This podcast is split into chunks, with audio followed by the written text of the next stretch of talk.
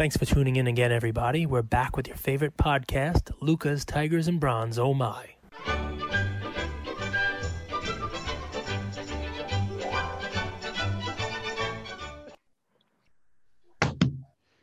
Let's get. How does he do? it? Let's get ready to rumble. That's How is good. that? That's your that's your favorite celebrity voice. Let's get ready to rumble. That It's guy made a killing on like a Let's separate. ready to rumble. You know his his his. Oh. his brother. So you have Michael Buffer, you have Bruce Buffer, who is the voice of the UFC. He has his own tagline. It's "It's time."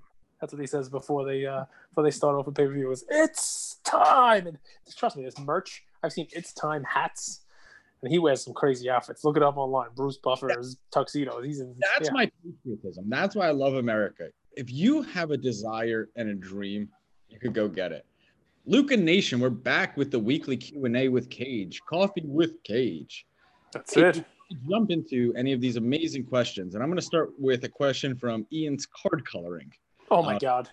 Ian's card coloring. I wonder who that could be. Uh, Ian, What's his question? Can I stay up late tonight? Like, what kind of question is? the goat of baseball, he said. Who do I think is the goat of baseball? Wow, I'm gonna get stumped by uh, by my son here. Um, it, that's a great question. It's really a great question, and you know what? It goes to the heart of the goat discussion, right? Because it, the goat really they should G should be for generational, not greatest, because I think really that goat question gets gets narrowed down into the the greatest of that generation because the, the, the style of play, the game itself has it changes over generations, right? Um, so people today can make an argument that Mike Trout might eventually end up being the goat. People before me were all on Mickey Mantle, Mantle, Mantle, Mantle, all Mantle, Mantle.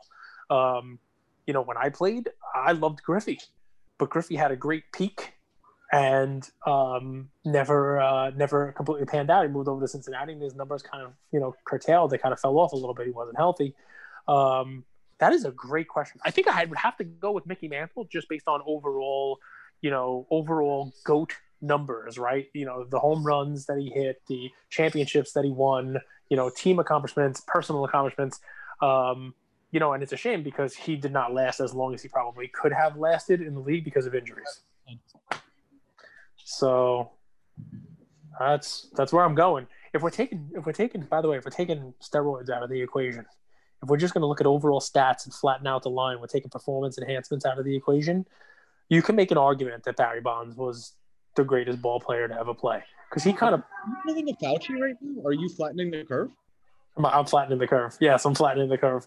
Um, but yeah, I mean, if you if you if you did that, yeah, I mean, Bonds. There was I've watched a lot of baseball in five different decades, and um, I've never seen anybody like Bonds, where basically I, I'm telling you, it was a World Series game, right? Where, where where the opposing manager walked him with the bases loaded and a two run lead, and put him on base, basically put the tying runner on third, and it worked out for them. But th- that was the kind of feared hitter he was. So, um, you know, he assaulted the record books, and a lot of people put, you know, as many asterisks as you could find next to his records. But um, yeah, Bonds, you could say he was, he was, he was.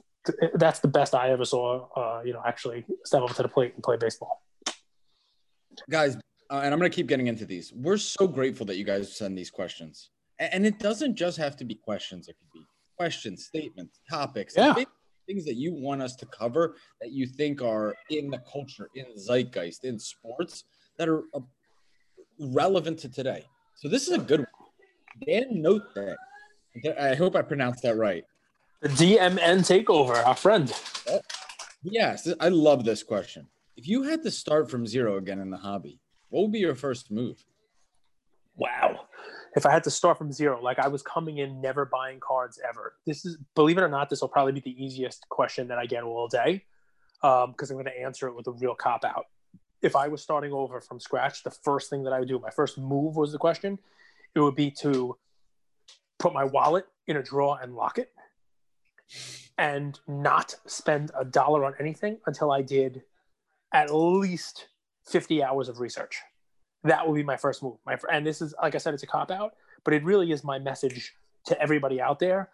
Don't just jump into this, especially with the hobby the way it is now. There's there is way too much stuff out there for you to get spread so thin, right? Whether it's by sport, by player, uh, by type of card, you know, whether or not you're going to be buying raw, buying grading, what, what grading company. I mean, there's just so much stuff out there that you can really get stretched way too thin, way too soon, and burn yourself out on the hobby. So the, the first answer to that one is do your research.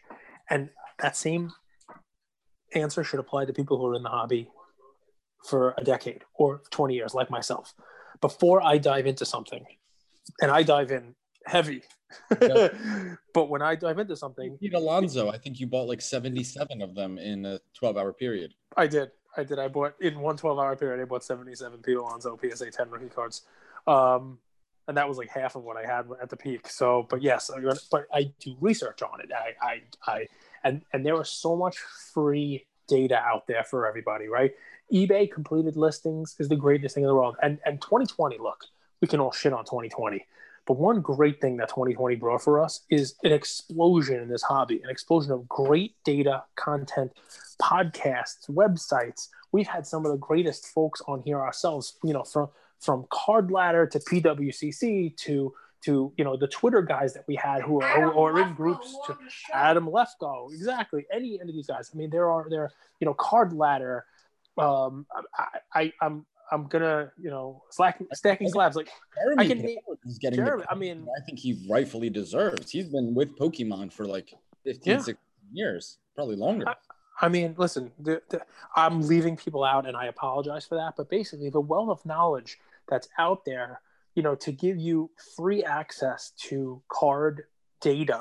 Um, it's, I mean, really is an amazing amount of stuff. You really have no excuse other than to do your due diligence. You got to go out there and you got to do your research and you got to figure it out. And then Dan has a part two, but I, I want to talk about oh, it's coffee with cage, but I just want to lay yeah. on AG here.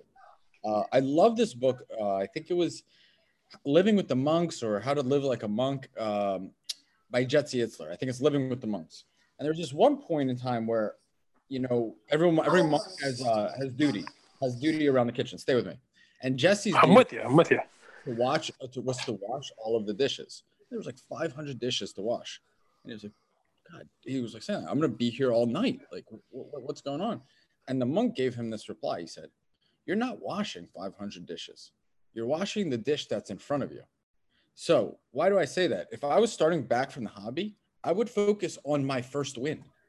My first win.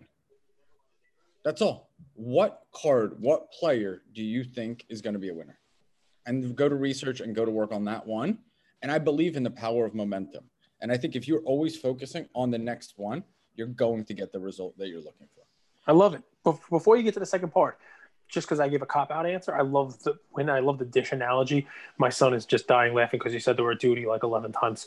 But besides that, um, the easy the easy answer to this is on top of due diligence. It's sports. It's sports cards, right? Watch games. You said this. We had Rips on who said this about Giannis.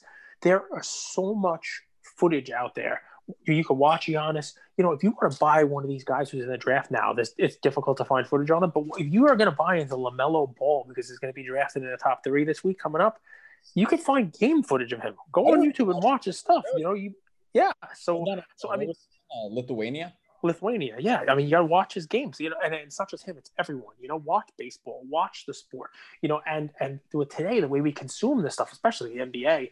I mean, you can watch you know somebody's whole season in a 15 minute highlight video there's such great content out there you know so so um, you know, and I got a lot of comments out there. You know, a couple weeks ago, I talked about how my love for Devonte Graham, and that you guys should go watch some of your some of the film on him. And I got some people saying, "Wow, you know, he really had a good season." I was able to watch, you know, his whole season in a 20 minute YouTube highlight clip. It really is that easy. So, yeah, watch the games, know what you're buying. You wouldn't be buying stock in something if you didn't know the company and research it through and through. Treat this stuff the same way. I think the feeling is when you're entering a hobby or you're entering something like this, more than likely one of your friends who's made some big plays or made some money is telling you about the hobby. So it's easy to come in and get big eyes, you know, you want to, you want it all. And you get in this pattern of chasing your tail. And, and I think it's really important to put those blinders on and focus on getting yourself a W. Dan asks a part two of this question from a flipping mindset. Does it, does it change your answer at all? You're on mute, King lawyer. So, from a flipping mindset, the only thing that I would change from my answer is you have to focus your research on how you're going to flip, right? I mean, there are people out there who make a killing in arbitrage between eBay and Amazon, right? So you have to find what works for you in the hobby. And I will tell you from a flipping mindset, it's it's most likely um, finding something that you can buy raw and grade cheap and sell. Find a way to do it from a flipping perspective, right? Find your thing, find what works for you, and try to find something that not everybody's jumped on yet. That's a real fun one, right? Don't don't ride the bandwagon. Um, somebody told me this this morning um, you know, I got a message from uh, from someone on on Instagram, and they said, "Hey, you know, I'm thinking about moving my LeBron uh, 2003 rookie BGS 9.5. What do you think?" And I said, "I would move it now." And he said, "Why?" And I said, "Because LeBron stuff has kind of gone down a little bit." and he said, "Well, why do you think that is? Why do you think?" the LeBron is not. I mean, he just won a championship. He just won his fourth championship. Like he had a great season. He carried that team. You know, why? Why do you think it would make it go down? And I said because everybody had the exact same idea you had. I, I mean, it's, it's almost like tough love. I felt bad, you know, typing it. I said, you know, every single person in the hobby said, let's buy LeBron now because when he wins the championship, I'll sell the card. It wasn't let's buy the card because when LeBron wins the championship, that's going to make me want to hold the card even longer and be a long term investor of LeBron so that the card would go up. It was, I'm going to buy this so that when he wins the championship, I'm going to sell it. Well, guess what? That means there's more supply out there than demand. And if everybody has the same idea of buy it so that I can sell, then everyone's going to be rushing to sell and you're not going to make any money. So you got to find something that's not that. Don't don't ride with the with the herd on these things. You know, from a flipping perspective, um, you know, a lot of people had a great idea earlier on this year of buying the first optic and selling that. You know, grade that and flip it. I don't, I didn't get it myself, but you know, there was a lot of money to be had there. It was somebody's idea. Uh, you know, people out there are always with ideas of his his first his first card in the Laker jersey, LeBron, and and and, and it, it, it took off for a little while. You, know, you got to find your own one of those, right? So that's it. Do a little research and figure it out. Go ahead. Uh, two things. I dude, I was one of those people that bought the LeBron. You know that. Uh, and I love that. I love that part of capitalism and competition. When you're wrong, you're just wrong. And it's kind of fun. It's kind of exciting. I bought the LeBron Chrome at its high, and I'm actually auctioning it off right now.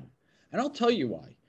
Uh, it's not a card I'm passionate about. It's not a card I love. I, I was in it because I wanted to make a gamble on LeBron winning the title. And I was under the impression that the title would cause an increase in price. I was wrong. And it's a card that I don't love. I don't love LeBron, and I never have, and I don't like the card. So, very good point. Very good stuff. And just to add to that, and I'll keep going. The flipping thing, I'm a big quick flip, flip fan. Like if you if you're buying your first card, I would already buy it with the idea to five day it or 20 day it, at least get it back pretty quickly. Because while it's being graded, you could also start buying 45 day cards. Uh, yeah. That's, because it's really important to get that first cash flow back in. Uh, this is a great question by Drake Sports PC. Actually, I'm going to come back to this. I'm going to come back to this because we're on some topic. You want to save it? I like it. yeah. Worth selling my expensive Laker LeBron card before the season starts, or should we wait? Tough because we don't know the card or the market, but you want to. Listen, this so so a question like that, no matter which one it is, right? If you have a Lakers LeBron card, um, LeBron. It has me expensive, expensive. Okay. I mean, it was an RPA, whatever. It really just that, that depends on you, right? And this, this, this, I'll answer this question. You know, if it's anything, right? You, we got basketball season starting, right? And it's it's you have an expensive Lakers LeBron card. Should you sell it now or should you hold on to it for the season? You have the, expensive Giannis card. Should you sell it now or hold on for the season? Expensive Luka. You should you sell it now, hold on for the season? It's the same same same answer. Going to be for it depends on what you want to do with it, right? I can tell you that there is an entire sector of people in this hobby, and one of the things we talked about, right, is find what works for you from a flipping perspective. There's an entire sector of people in this hobby who rely on this data that year over year if you buy in the off season or you buy at the end of the season and hold and sell right before the next season starts, you will ride a wave of you're buying low and selling high. It happened. We've talked about it ourselves on this on this podcast. A month ago, I was offered five Trae PSA 10 rookie cards at $400 each, and I passed on them because they were available on eBay for 385. Well, now they're close to 600 bucks again, right? They're five and change. So there are there's a whole segment of people out there who they don't care right now whether Trae is going to do well this year or not.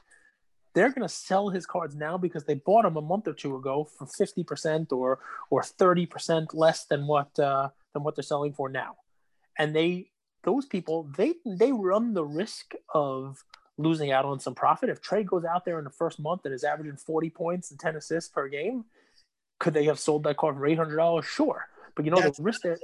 By the way, what? I just, I just, that's not risk, by the way. No, but I'm telling you the risk. The risk, but but the flip side to the risk is they're taking the risk out of it because just as easily as as Trae is could drop 40 and 10 for a month. He could also hurt his ankle in the first week. I hope he doesn't because I got a lot of his cards. But he'd also hurt his ankle in the first week, and um, and then the card goes down, and then it's 350 like what they paid for it a month ago. So what they're doing is they're actually taking some of the risk out of the hobby. You know, they're they're let's say they're cutting their risk, right? You know, if you don't want to be so it's I have the same answer for you with a LeBron. All right if you want to take some money off the table, it also depends where you bought it. If you bought it that expensive LeBron higher than where it is now, don't sell. Don't sell at a loss. Buying high and selling low is never a good recipe for anything in life. I've done it myself a couple times, and it never really works out well. Um, buying low and selling and, and selling high is the way we're supposed to be doing it, right? So, you know, if you can make profit on the card and you don't love it and you want to take the risk out of the equation that LeBron either – gets injured this year, that he starts to tail off, that his team is not going to play well, um, that the, or the Warriors down in value, and or that is, yeah, yeah, or it's just going to go down even though he won a championship. If you want to take that money off the table and end your risk now and cash out, go right ahead. Especially if if if you think there's going to be um, the ability for you to deploy that capital elsewhere, and that's something Andrew talks about with me, and something I'm learning from him. Um, he calls it dead money. Um, you know, there's nothing wrong with a LeBron card. But if you think right now that Fernando Tatis's cards have come down too much because everybody's looking the other direction and nobody's looking at baseball, and you want to sell your LeBron card for ten thousand dollars and deploy that into very inexpensive Fernando Tatis PSA tens that you can sell in three months before the baseball season starts for double, well then guess what? That's a better way of deploying that ten thousand dollars than having it sit in a LeBron card that might not go up and might actually go down. So it's it's another thing. There's many layers of that of that question. It really depends on what you want to do with it, right? You want to hold that card and have it forever, then don't sell it. Um, you know, you want to take that money off the table and deploy it somewhere else in the hobby or pay your bills with it, or whatever, then please, by all means, sell it, especially if you're selling it at a profit. Take a listen to or take a read in um, to Ray Dalio's book called Principles. He talks about having investment criteria up front when buying and selling, so you know exactly if it hits this price, I buy. I sell. If I hits this price, I sell. You know who must love that? Uh, our, our friend Bro Namath, who you know a lot of you guys know. Uh, we had on as a guest, and um, you know he's a great he's a great follow. Also, if you don't follow him, check out his page. Very helpful guy in the hobby.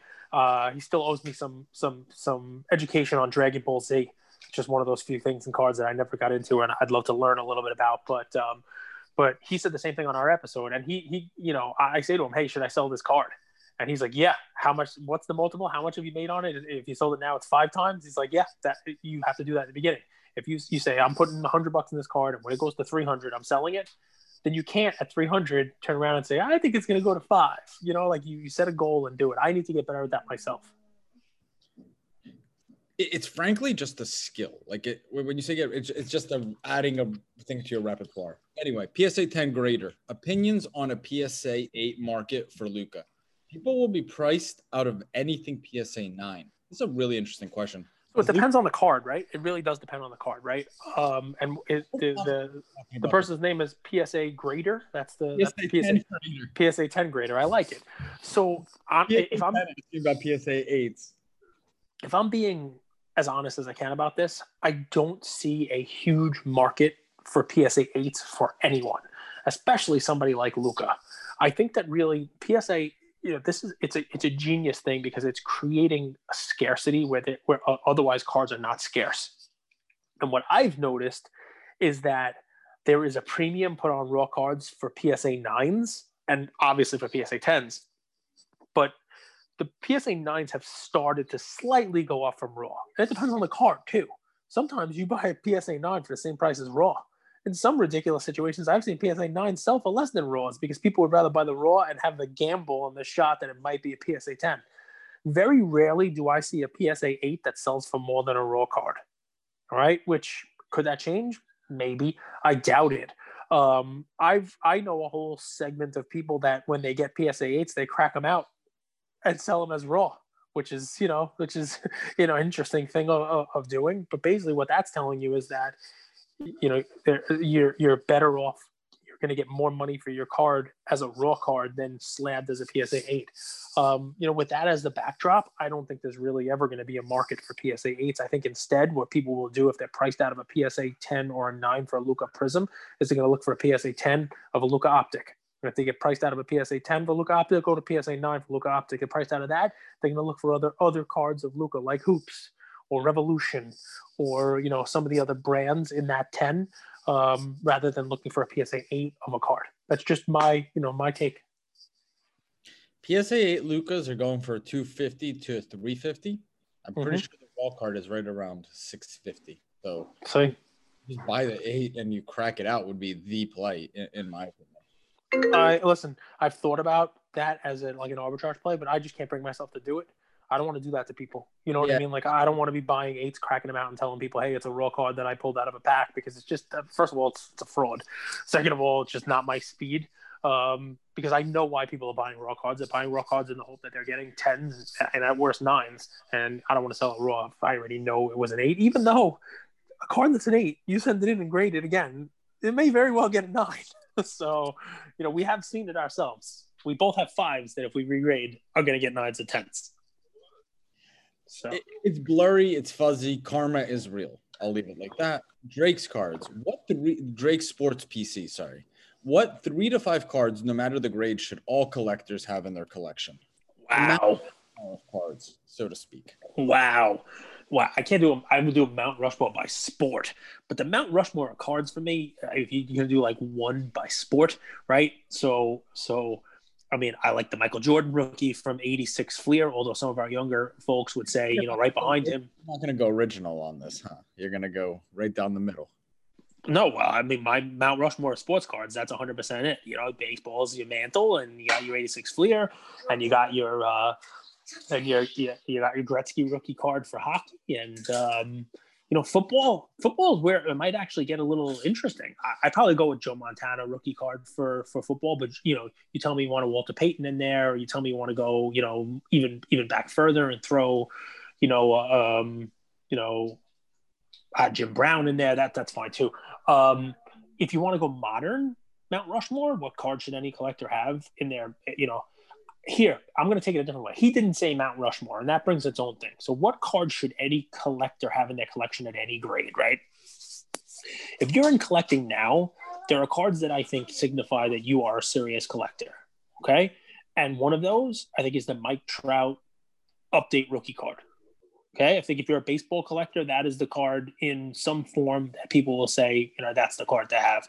Um, you know if you can afford it go for a bowman auto. Oh, great it's fine. But that Mike Trout update rookie is still attainable, especially in you know eight and nine grade, um, raw, you name it. You want to get nuts, the diamond or the gold are, are amazing cards. That's more of a modern uh, baseball card.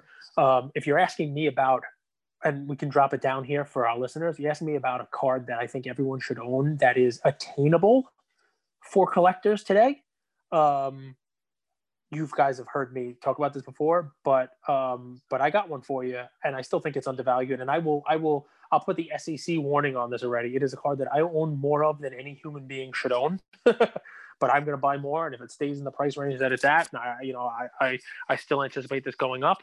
It bucks the trend because it's a pitcher, but I am a huge fan of the 1992 Bowman Mariano Rivera rookie. It's one of those 20 cards that was in the uh, in the Project 2020. It's the only unanimous Baseball Hall of Famer ever. Um, and it's still attainable because it's a card that is still in the five or six hundred dollar range. Um, I can tell you guys that I have bought so many of these cards myself.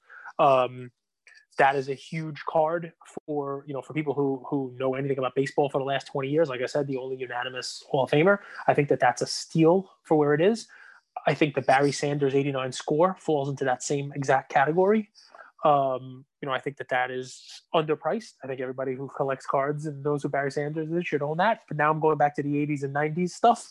Uh, let's see, basketball. um, in that same vein, um,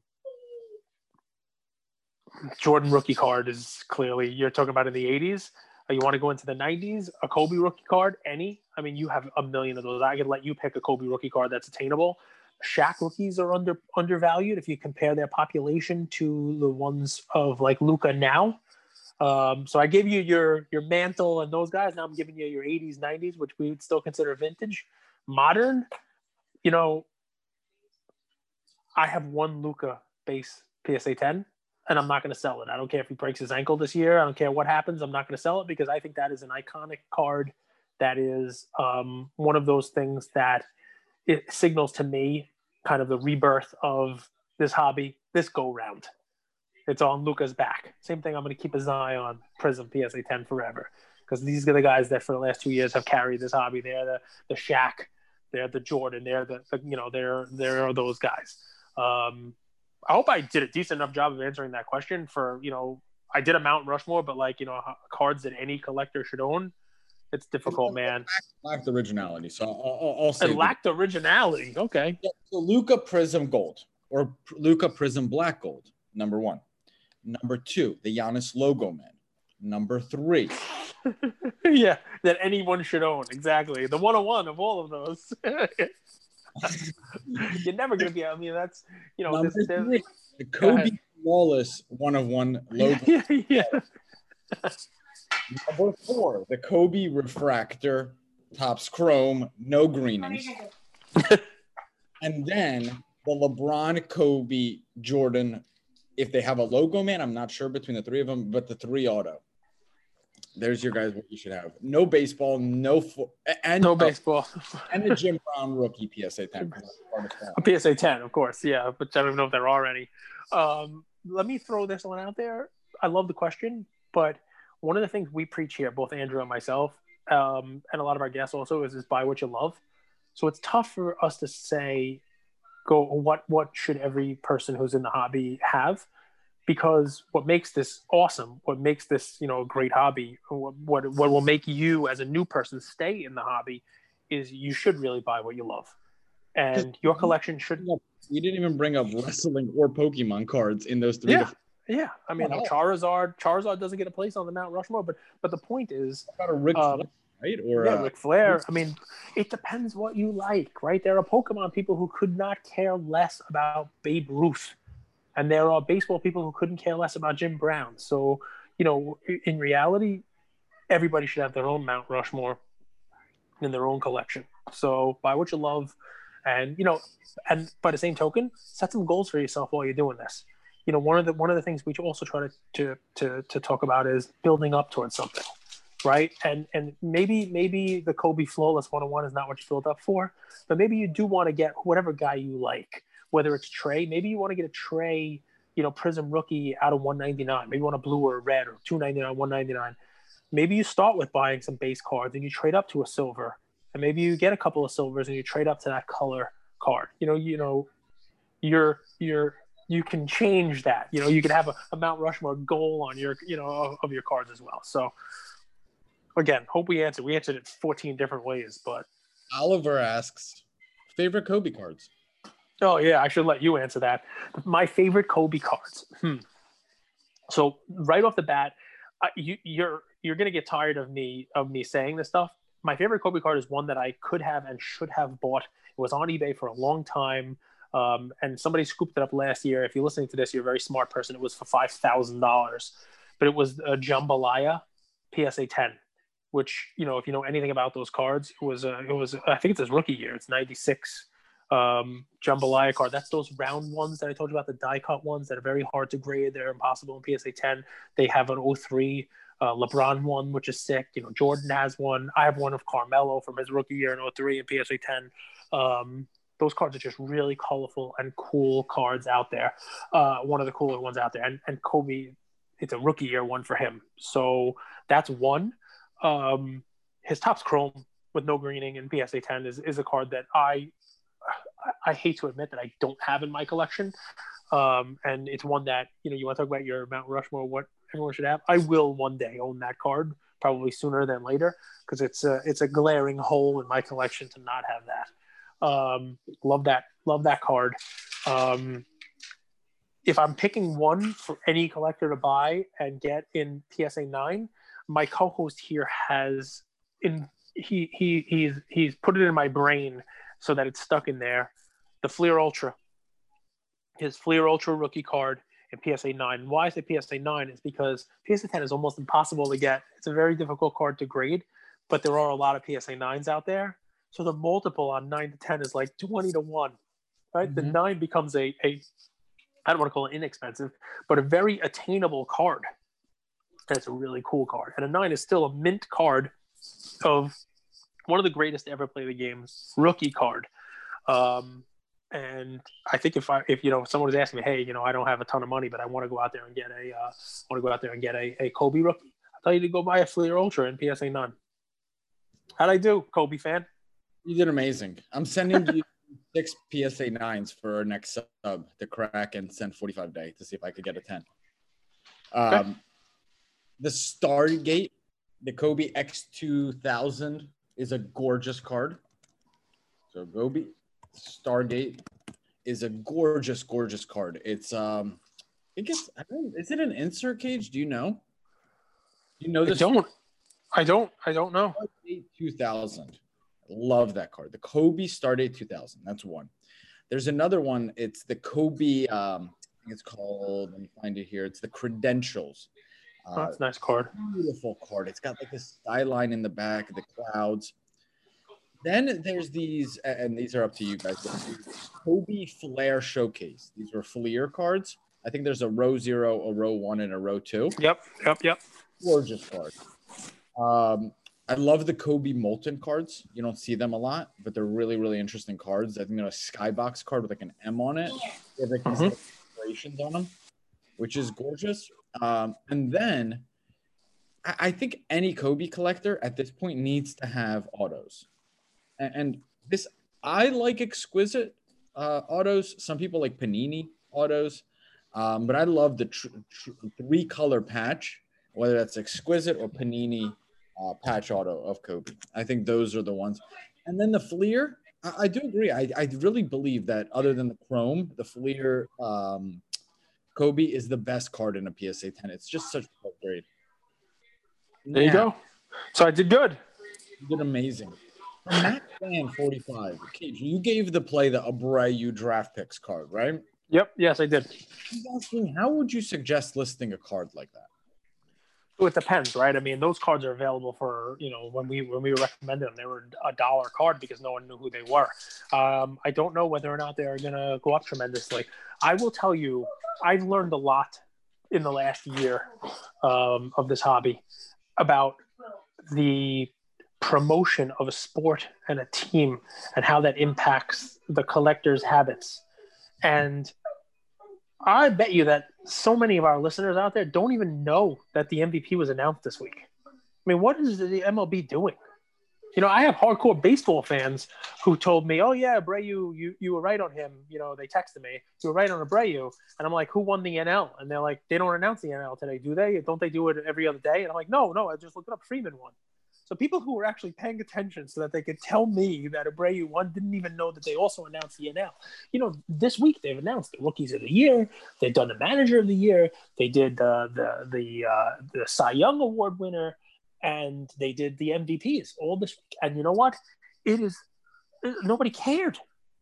You know, and and so I, have learned that uh, that. What's up? No one knew. Yeah, well, I mean, it's just it really is just, and I'm I'm hoping it's because it was a short season. I'm hoping because baseball just kind of mailed it in this year. Um, you know, most collectors my age will call it baseball cards, no matter what sport the card is. They call it baseball cards. Hey, you collect baseball cards?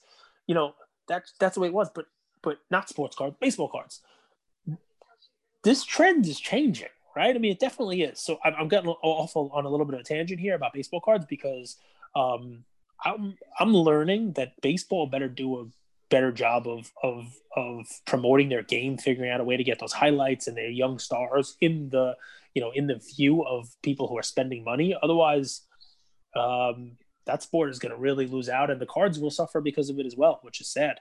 Um, but so so the Abreu one, it depends. If you have a bunch of them, I would sell them in a lot. I would sell a lot of ten. Uh, you know, I'd put them up there. And also, if you paid a dollar, so you're into it for 10 bucks, you know, you put the lot of 10 up there for $50 or $60 or $70, whatever it is, and, you know, or best offer, and you see what they get. Now, that said, I would take a good look at them because these are now just modern and you can trade those for, you know, $10, um, you know, $15, depending on what kind of grading, you know, fee or, or, or how quickly you want to get the turnaround on them. Um, I would send a couple in for grading because a PSA 10 on it might actually get you some real good profit. Um, but yeah, I mean, it, it really does depend how many. I wouldn't go selling one of them for a dollar or two dollars or three dollars. You know, I, I, try to get some money on, especially. But I would try to capitalize on it right now. The guy won the MVP.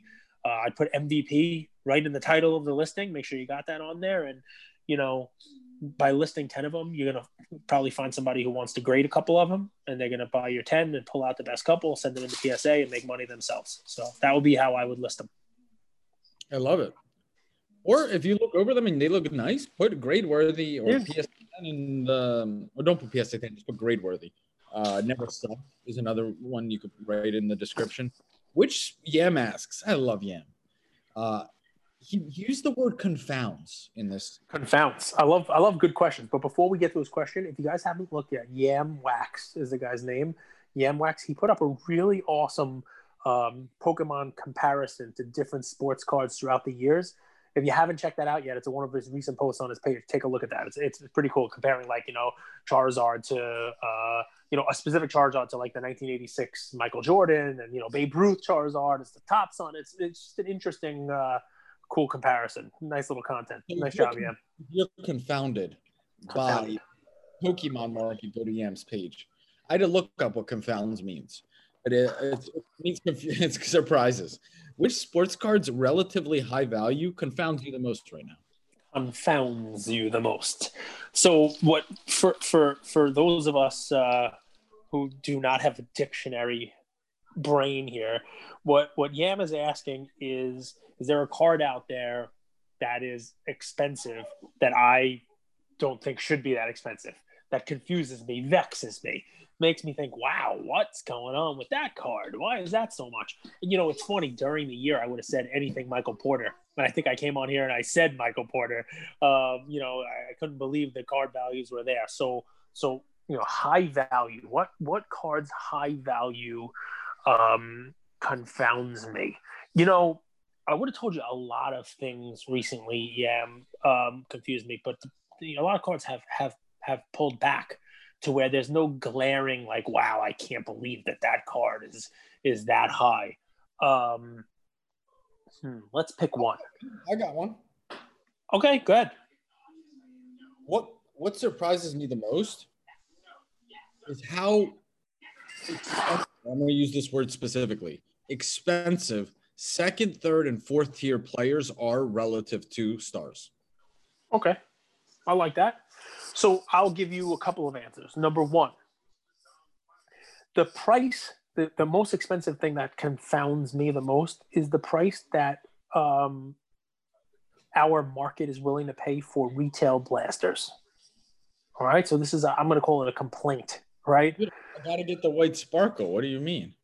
Well, no so and it's green usually, but like a mosaic blaster that's supposed to be available for people for 19.99 in Target or Walmart that you never actually get in Target or Walmart should not be something that gets broken for $75. Okay? It's one of those it's one of those things that uh, call it a pet peeve of mine, call it something that confounds me. If somebody's paying $75 for that box, that's the market price, and I'm not going to get on any breaker for it. If you can get that price, go ahead and get it. That's what the market is telling you to pay. Here's why it's dangerous and it confounds me. Here's why it's dangerous and it upsets me. It's probably the better word. There are people who are willing to buy those boxes at Target. And you know what? Maybe they're 35 or $40, you know, on the secondary market. And you know, when they open it up and they get garbage in it, no real hit, no real nothing, nothing of value – all right, you know what? I paid 20 bucks for it. It's fine. I'll, I'll do better on the next one. You start $75 for these things. It almost becomes impossible to get value back. And it really does become gambling. It just becomes like anything else. It's like buying a scratch off lotto ticket. Take a lot of the fun out of it. Take a lot of the, you know, the, oh, wow, at least I got this guy. At least I got that guy. You know, it's no longer collecting. And I fear that you're going to lose people who otherwise would have stayed in the hobby. Um, you got to give because, right? You got to give them something, right? You got to give you got to give guys some kind of value in it, and that that stretches all the way up to the thousand dollar Prizm boxes. You know what I mean? Well, who's who's doing that? You know, I mean, who's buying thousand dollar Prizm box? Who's I mean, look, there's obviously a market for it. Otherwise, they wouldn't uh, they wouldn't be selling for those prices. But that does confound me. Um, I guess there is a price point for everyone, just like there's a PSA grade for everyone. You know, you know, somebody would tell me stick to Revolution, Matt um, you know, stick to stick to um, you know, stick to where we are. Um, but hey, look, it is what it is. Um, price card. I'm gonna tell you, yeah, I'll, I'll go with I'll go with uh, um, Pokemon for you because I know you're a Pokemon guy. Um, I I'm shocked at the PSA 10 Charizard price. I am shocked that it is as, as high as it is. Um, I guess I can understand it because you know the last couple that have been purchased have been bought by you know youtube celebrities musicians rappers you know famous people who 200 250000 dollars is not the same to them as it is to you or i who would be collecting. Um, or it's not you know the same to the vast majority of people. But that card was readily available last year. It's run in the same kind of circle price wise as your comparison for it the michael jordan 86 fleer card um, and I know there's more Jordans out there. I think we just got the 317th graded uh, recently. Um, so Mr. Mint on both Instagram and Twitter. Hi, Mr. Mint. Um, post one with a 5 million PSA slab on it. I'm pretty sure that was the number 317. He might have the most recent one graded. Um, and there's only 120 or so of the Charizard. So that I guess sort of explains it. But there's probably way more demand for Jordan than there is out there for Charizard. Um, that surprises me because it is a huge, huge, huge jump from you know what was last year a forty or forty five thousand dollar card on eBay. There was an ugly one with a chip on the back for thirty six thousand that nobody wanted to touch for a while.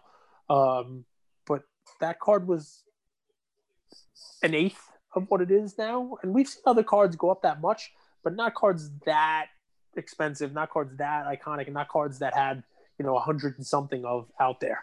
Um, that surprises me. I'm not saying it's not worth that money. Uh, I think maybe maybe the flip side to this is maybe the Jordan 86 Fleer is underpriced at 100 and change. Um, you know, and hasn't gone up the way that uh, that the Charizard has. But um, I've done this because I thought to myself, "Oh, am I gonna ever buy that Charizard card? Am I ever gonna get that in my collection for my set?" And I say to myself, I can go out there and buy a Michael Jordan PSA 10 rookie card and a Mickey Mantle 52 Topps in what seven, you know, PSA seven, or I could buy one Charizard. And to me, that that's the definition of confounding, my friend. Yeah. I'm gonna one up you. Go ahead. Bol Bol Silver just sold for three hundred sixty dollars. He does not play. Devonte Graham is the leading point guard and the best player on the Charlotte Hornets. And his Prizm Silver, which is inevitably a lower pop as well, is less than Bol. And guys, when you look at Devonte Graham Silver Pop, take 53 right off the top. Because that's 53 that is not an available pop. That's 53 that stays in the basement and is never getting sold. You one up, one up. My Kareem is Kareem listen, when you're gonna go out there and compare, nobody's really measuring their stack of Devonte Grahams. You know, most people make fun of me for buying into Devonte Graham, but hey, yeah, this is what it is. an example, but that's across the board. That's across yep. the board. You, a, a guy with a track record of success versus a guy that's. Listen, prospecting is a real thing. I mean that, and, and you have to say that prospecting. It that's is. People think. That's so bad. I've actually researched Bol Bol. I watched a video of him recently doing a training with his team where they put the one, two, three, and the four, five, six on the, and it looks like he has a hard time jumping. But by the same token, him having a hard time jumping is almost touching the top of the backboard, you know, because he's huge. And the comments on there is just wait for this guy to put on some muscle. Just wait to see how athletic and how great he is when he puts on some muscle. How do you want me to wait? But and that's the flip side, right? What if it? What if he doesn't? I'll come back, I'll come back to that Twitter post before I before I have to just wait. Uh, who do J, J Cardboard Dreams? Um, dude, there's a really good tip. If you list, are listening, go back and re-listen to that little segment and apply that across the board. You could find that opportunity on a variety of players. People are just speculating. J Jay Cardboard Dreams. Who doesn't receive the love they deserve in vintage basketball? Why? I personally feel like I don't see as much love for Knicks legends like Clyde, Earl the Pearl, Willis Reed. It's some amazing nicknames back in the day. Clyde the Glide, Earl. Clyde the Glide, Earl the Pearl. Iceman George Gervin. It's funny. I might actually have gone with Iceman George Gervin, um, who does it from from a um, from a vintage perspective. And this is I'm going to show you my my age on this, and um, you know whether or not you consider it vintage. Um, I don't think Dominique Wilkins 86 Fleer gets the love that it deserves. Um, Dominique would have been talked about as one of the greatest players in basketball if he didn't happen to play at the same time as Michael Jordan. You know, he's one of those guys. You know, he's you know all the love Kevin Durant gets right now. You know, different type of player, obviously, but but that's like the Durant to the LeBron. You know what I mean? Like top player of all time, you name it. At, at that time, he was he was going to throw down a dunk on you and put you on a poster he would be he would play a lot better now, by the way, because I mean, never really learned a dunk, uh, a jump shot. Really, he was just all human highlight reel, right? I mean, that was his that was his actual nickname. And if you have not, um, take a look at some video footage of the dunk competitions from '85 to '90, where Jordan and Dominique go head to head, just dunk after dunk after dunk. Um, and it's just impressive what he was able to do. And he was top guy in the league. I mean, uh, uh, crazy stuff. But here's the thing, and I don't have it right in front of me, but for whatever reason, his 86 Fleer is a difficult card to grade. I don't think there are 100 of them in PSA 10 when you compare it to 317 of the Michael Jordan. Um, there's more Hakeems, there's more Barkleys, there's more Ewings, and those guys are all great. I think Neek was better. Um, and he was basically like the two to Jordan. I mean, scoring wise, he averaged close to Jordan every year. I mean, I remember pulling, you know, scoring leader cards. And the scoring leader cards were always Jordan, um, Dominique Wilkins, and then eventually Karl Malone. You know, I mean, those were those were the guys. Which I mean, talk, talk about a name there. Um, and also, just if, if you guys, um, if you guys haven't haven't heard it, I know I don't even know if it's public out there. Gary Vee did a Zoom about the hobby maybe two months ago, maybe a month and a half ago. I forget when it was. And he was talking about Dominique Wilkins and doing like an audio podcast, like a five episode thing about Dominique Wilkins, sort of last dancey, right? I don't know if it's still going to happen. I don't know if it's going to be, you know, produced. I don't know what the story is, but something like that, um, you know, will add to the love a player like Dominique gets. Um, he would be he would be one of the guys that I would invest in. And you don't have to buy his PSA 10 because it's expensive, but a PSA 9 or a PSA 8 is attainable um, in that 86 Fleer set. It's an iconic card in an iconic set. Um, other guys, if you want me to go back further, I know he gets a lot of love. Dr. J's 1972 rookie card does not get the love that it should. Um, I'm not telling you to go out there and buy a PSA 9, but PSA 7s and 8s are attainable, and that's a great card. I mean, that guy was Jordan before Jordan. Um, if you're looking for, um, oh, let's see who else. Who else doesn't get the love in vintage? I would not go out and buy these guys because, um, you know, besides Dr. J, I, I would not go out and buy guys like like Moses Malone, who doesn't get the love he deserves, or uh, George Gervin, who you mentioned, who doesn't get the love he deserves. And here's why, guys. All right. Andrew just answered this question without even reading the question. He answered the question and answering it the question before.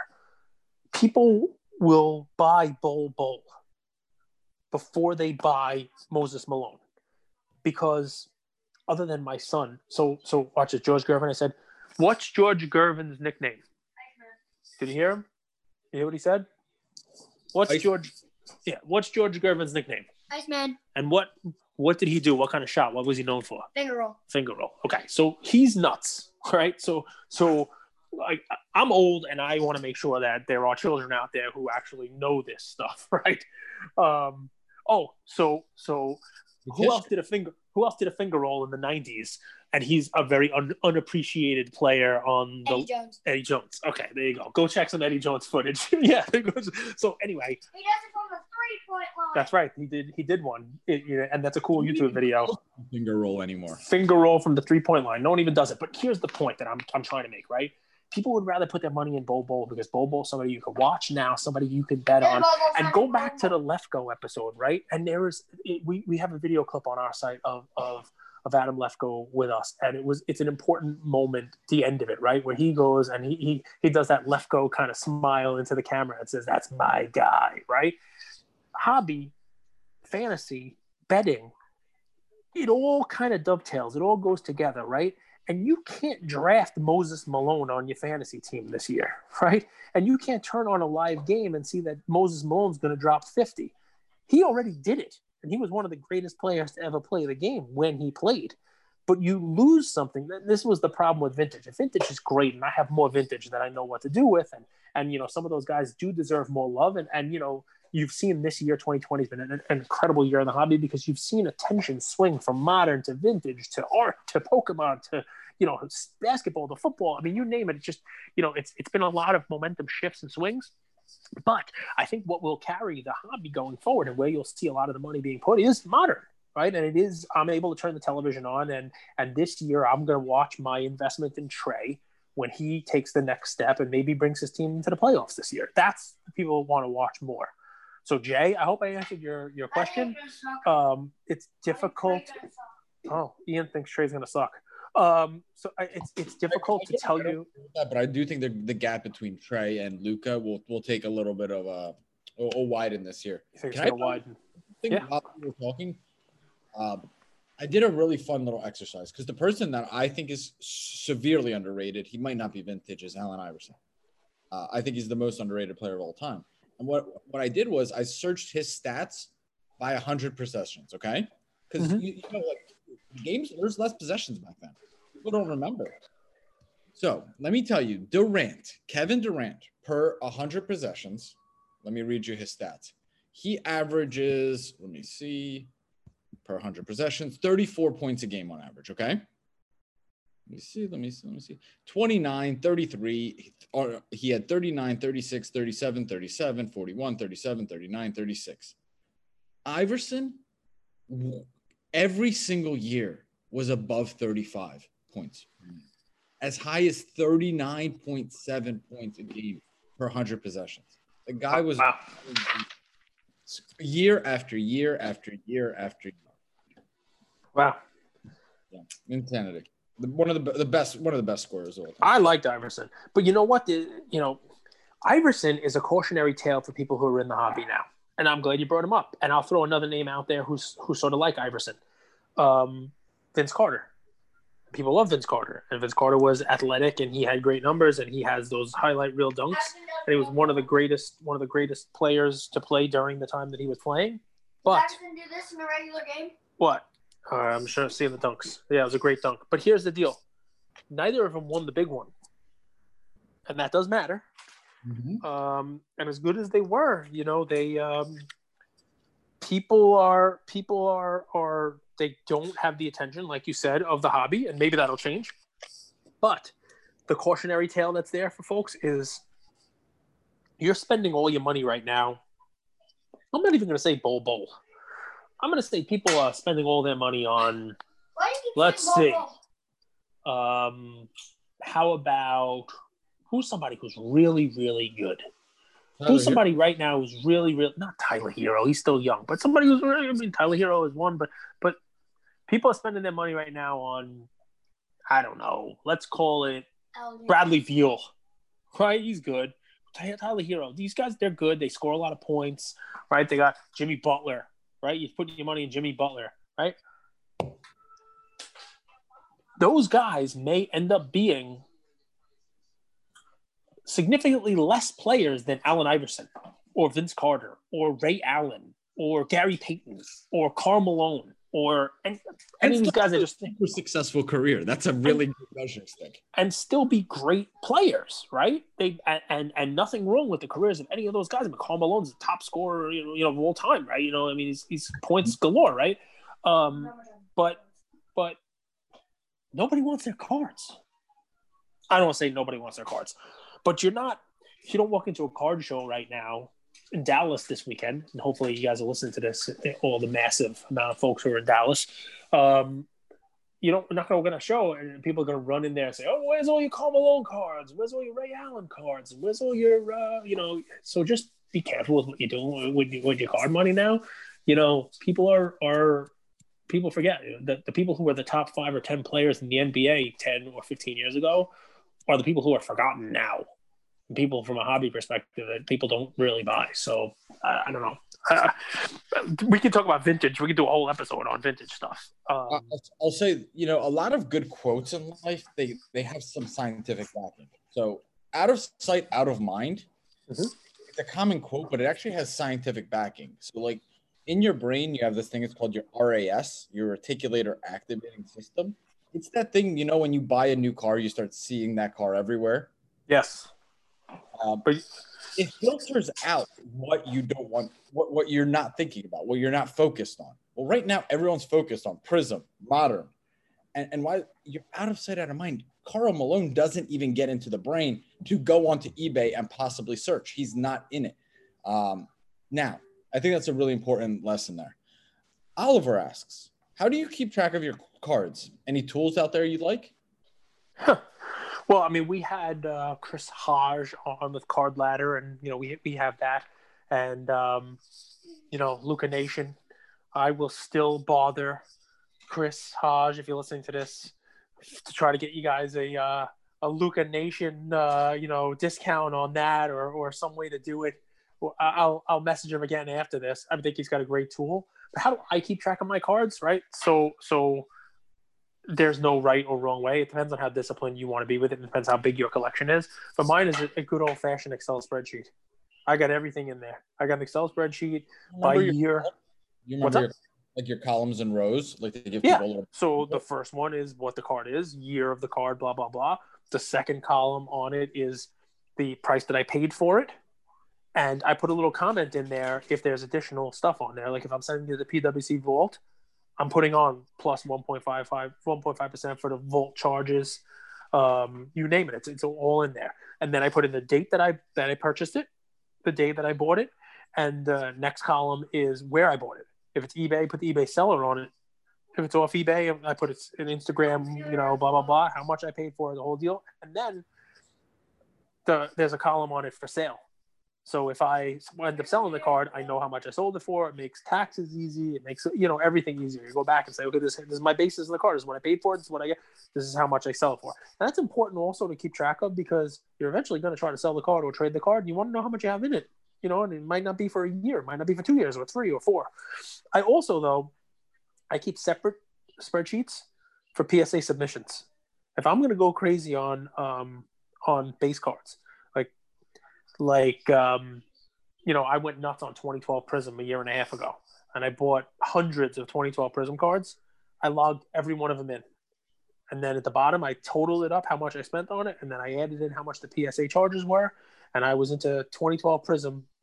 I have a one spreadsheet for 2012. I have a 2012 Prizm spreadsheet, and I got oh, I was into all hockey, basketball, football, baseball, and you know I wound up spending like six thousand dollars on on 2012 Prizm, inclusive of all of the fees, and we're talking about hundreds of cards being graded.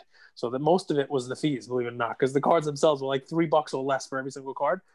But ultimately, I started selling those off, and on the right side of the spreadsheet, I would put the tally of how much I sold each one of the cards for, and eventually, it got to where I was over the six thousand. So I finally hit. I could see that the 2012 experiment, like I call it, 2012 Prizm experiment, was now profitable, and how much inventory I had left, and I still had 400 cards left in PSA in various grades, so and raw cards and whatnot. So I like doing that because it, it first of all grounds you, and second of all, it shows that the time you're putting in, you know, your your grading, your selling, your eBay sales, um, you know, that you're actually able to make some money on it, right? You're able to quantify it, and like you said, that's a win. I will always talk about my 2012 Prizm as a win because I made I made several hundred percent on those. So, and it's great to track it. It's great to go back in there and say this is the story, and vice versa. Be honest with yourself because you're going to track some things that you're going to lose on. Not everything's going to be a winner. You're going to buy a lot of 20, you're going to grade them, and you get back a bunch of nines. You get back some eights. Hell, you get back a five. Andrew and I both got them recently. Must have been one angry grader. It doesn't bother me because I track it and I know net net it plays out. Luke Net, and net it plays out. Yep. you've been you've been super helpful. You've helped you help us track daily plays. You help us do a lot of things. If there's someone out there listening to this and wants to work on a project with me, I think it'll take five six hours. Let's work and create a template for tracking, and then we'll open it up for the rest of the community. Only Great take a idea. The Luka Nation, uh, Luka Nation tracking device. We love it. It's a great well, idea. I'll build it. In, reach out to me. I'll build it in Excel. We'll, we'll make it in template form, and then we'll open it up so others who need it could just access it and use it. And by the way, that's I'm going to piggyback on that with two things. Number one, reach out to Andrew or on our Luka Tiger any ideas you have, an idea for an episode, an idea in the hobby, something that you do that makes stuff easy. We've gotten some great suggestions from Luka Nation, from our listeners, from from people who interact with us. Um, some of them we're going to implement. Um, and also, I do want to say we had um, we had a uh, a guest episode yesterday, Mr. Jimmy Bro from Twitter, Jimmy Guns um, and I I imagine we're going to have some people listening for the first time today because um, you know we've had a lot of listens on that episode, and um, we've had um, a bunch of people who I'm sure are followers of Jimmy, are part of his um, you know sports card network, who have started following us on Twitter. Uh, our Twitter account doubled from yesterday to today our amount of followers. If you don't follow us there please we have not made a real effort to kind of grow our twitter following but go right ahead and follow us there. We're going to do giveaways on twitter that we don't do on instagram. We're going to do you know twitter only stuff.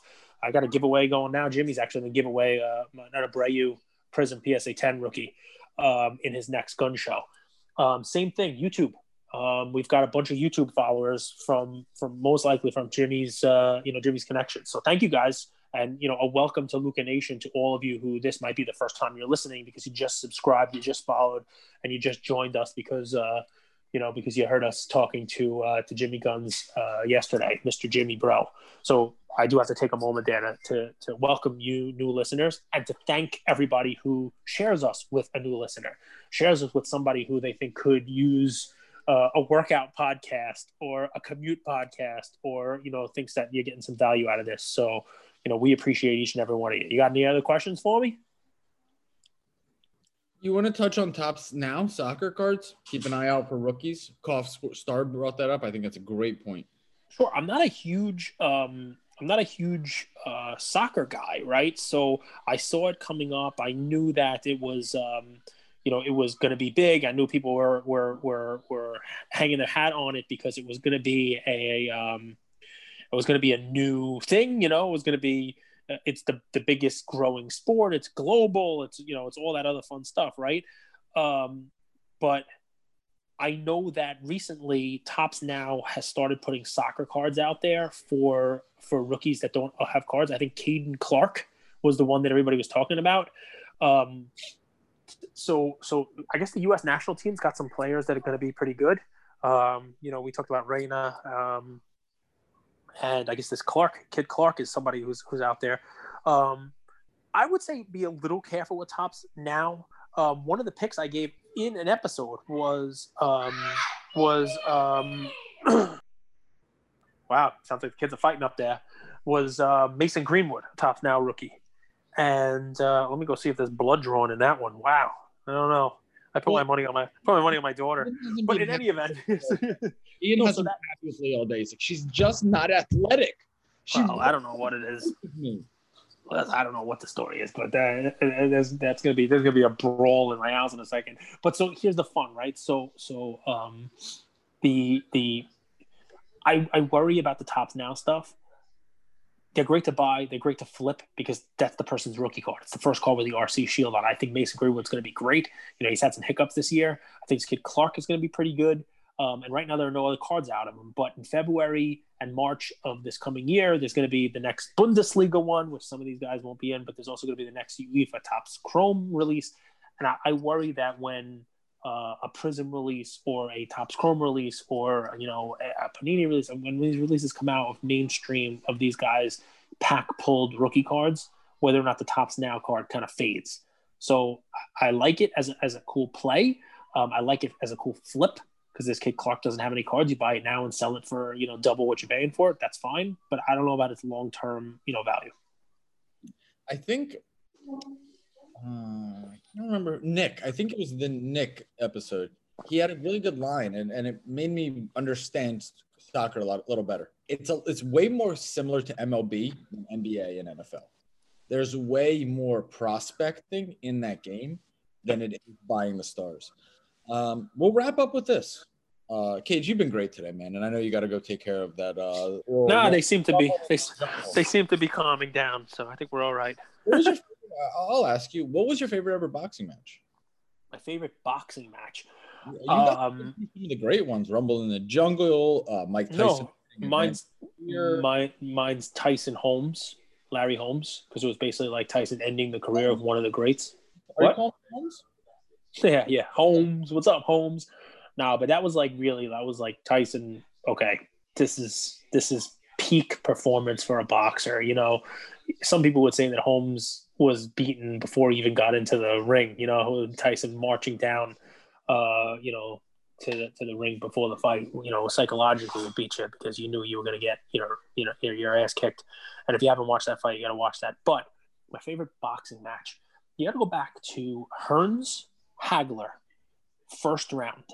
So if you have not watched this fight, go onto YouTube and pull up just the first round. It's three minutes that will change your life. And look, you're looking at me like you're crazy, but when we when we're finished with this episode, before, so I know I want you to I want you to watch this. It is it is a crazy first. It might be the the, the best first round that's ever been fought in in combat sports. Uh, Hearns Hagler, take a look at it. It is a back and forth, and what's amazing about it is that both of the guys land amazing shots, but at the end of the round, you don't know who won. Normally, when there's that much punishment being doled out in a boxing match, you're like, okay, well, that was Hagler's round or that was Hearns' round. But no, it's just it's a back and forth battle for three minutes, and you're like, wow, look at this. That was, you know, that was they weren't really boxing; they were just standing there and that's, that's punching a, each other. It's a schoolyard fight that you go back and now it's English class at 1.30 p.m. Yeah, so guys, if you want a little little treat, right? Because I'm sure the vast majority of people listening to this have not uh, seen that. Just put into YouTube Hearns Hagler first round. Watch mm-hmm. the video. Take a couple minutes. Two questions. I'm going to ask you my follow up one because I think you're going to go long winded on it. Mm-hmm. Uh, I hear the Office soundtrack.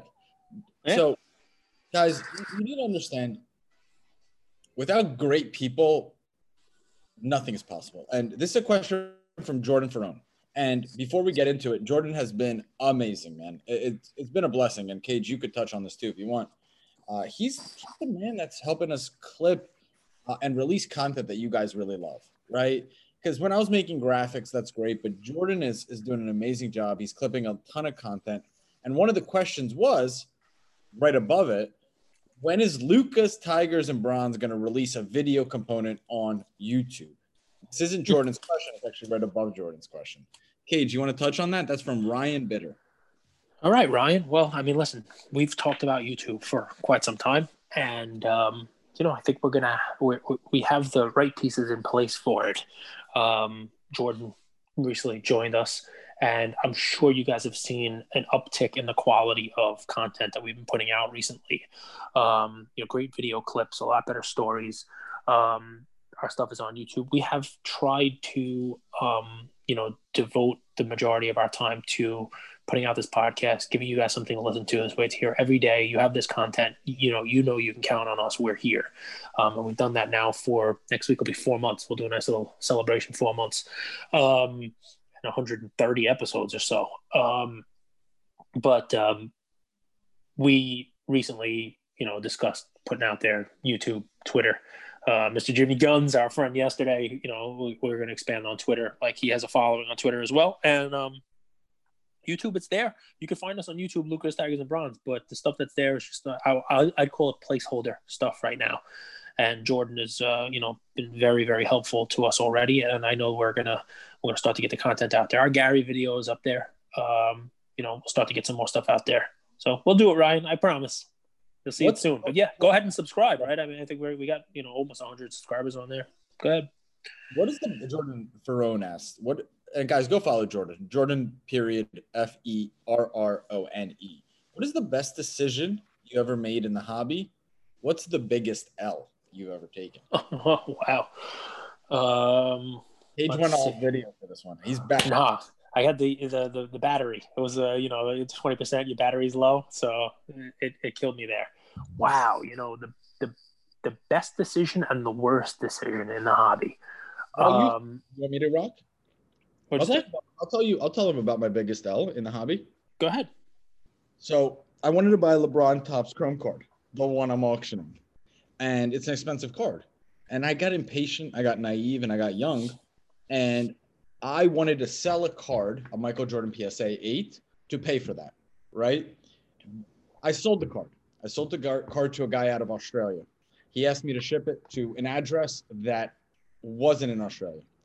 I said I'll do it if it gets vouchers again, desperation was at play because what I wanted to do was use the PayPal money to go and finalize the purchase of the LeBron Chrome that I set up. Here's where it got funky. He didn't have vouchers, he was a scammer, and his entire vision was to scam me and then claim that the item was never received. I caught that, but I received a lot of backlash and a lot of negative press. And what I learned from that, what I learned from that situation is be patient and don't be desperate. Don't rush into things. Don't rush into business deals. Uh, just because you're selling and there's money coming into your account, not all money is created equal. And it's really, really important to know who you're doing business with. I like it. I like it a lot. Okay, so the best decision I ever made in the hobby. Um, Was to not make it about myself and to make it about others. So yeah, that's I mean it's 100% right, and I'll take it two ways. So one, this year, especially with the craziness of 2020, um, every Friday I open something with my son. All right, so so we're gonna when I finish this, I'm gonna open up a Topps Chrome Blaster and some other stuff. Every Friday this year, we've opened something, um, and that makes it something that I have with him, and it's I'm passing on you know the the hobby to the next generation of people who are gonna collect, keep this thing going, but broader. Um, it's the interaction with Luka Nation that's doing this. This is clearly the biggest W that I've had um, in in in my collecting decades. Um, because whether people want to admit this or not, the collecting, a good chunk of it is that community. Some of it's showing off your cards. Some of it's looking at what other people are showing off. Some of it is, you know, collectively working towards an end. You know, I remember when I did UFC cards there was a, a set in 2011 called Moment of Truth, and there was a Ruby parallel. The base set was 100 and something, 200 cards maybe, and there, the base parallel was out of eight Ruby. It was a red bordered. And I decided that I had opened so much of the product that I was going to make the whole set out of eight. Right.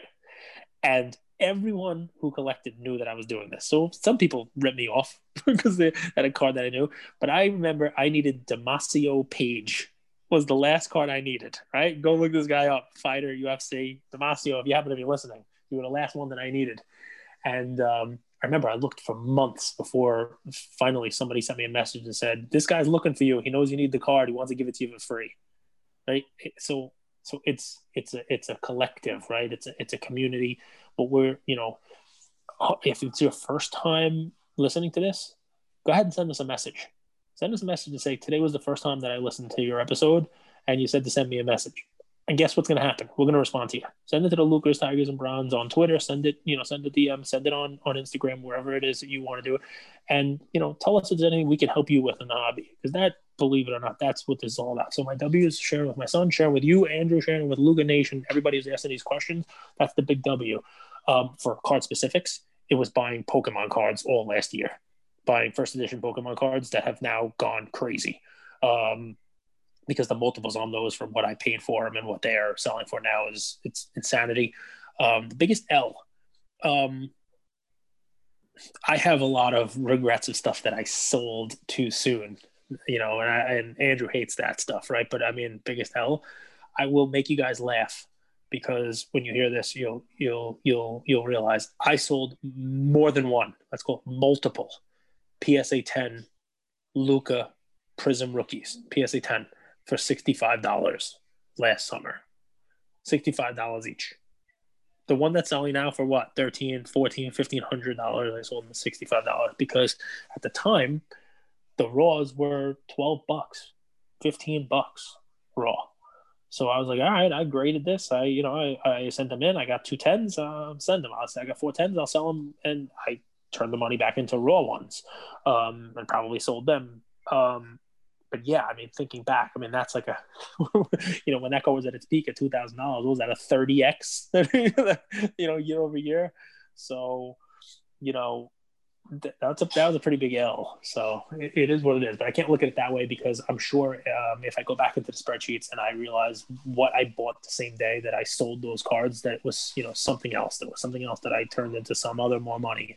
And while I might not have done 30x on it, I'm sure you know I did fine. So you know, be happy for your W's and have a short memory when it comes to your L's.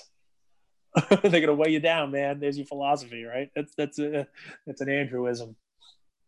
Today, Fauci came out and said some nonsense about Americans need to follow the rules. What do you think happening with sports cards? This is so speculative, so it's okay. So I got to tell you, right? I got to tell you, I, I I was shocked the first time around what happened with sports cards, how they how they blew up. I think it's going to be. I I think sports cards are almost COVID proof. And let me let me explain. Right, if we get into a lockdown scenario, I think the same thing's going to happen again. I think people are home, and this community that's online with Instagram and Twitter and buying boxes, and doing box breaks, and being able to do it from your own home is is gonna is gonna thrive again. If it opens back up, so there's a show in Dallas this weekend that it's like an every every other month show. It's nothing major. It's not a national. It's not anything nuts. I mean, it's a it's a good show, but I can't tell you how many people I've talked to who are going to it, right? Because it's open and because it's a show, and know everybody hates to wear a mask and the whole deal. But but when this lifts, when the fog of COVID lifts, and people are able to actually interact again, I think it's going to explode even more. I think people are going to be thrilled to go to shows. I think card shows are going to be different. I think the national, when they finally have it again, it's going to be bigger than it ever was because there are more players they're more side businesses from group submissions to podcast to who who know. I mean, I think the hobby is it's still in its early phase, and I, I don't think that this disease, whatever you may think about it, is going to hold this hobby down. Let's think about it this way: breaking is sort of the beginning, the first base of the hobby. Breaking goes up. People want to break and gamble more when they're stuck at home all day. Mm-hmm. They'll find the money where to gamble. I promise you. Well, Gamble- they'll they'll find it on what they were spending on commuting to work, or what they were spending on other things that they can't do, you know, movies and and and going out to eat and all that other stuff. So, you know. But but I will say, this is how I see it. There will be really good deals if you have the cash to capitalize. There will be more variance. That's fair. More sales that like fuck. I have no money and I need to sell my thousand dollar collection for 700 or 600 bucks because I need to make bills tomorrow. That's the sad reality of life.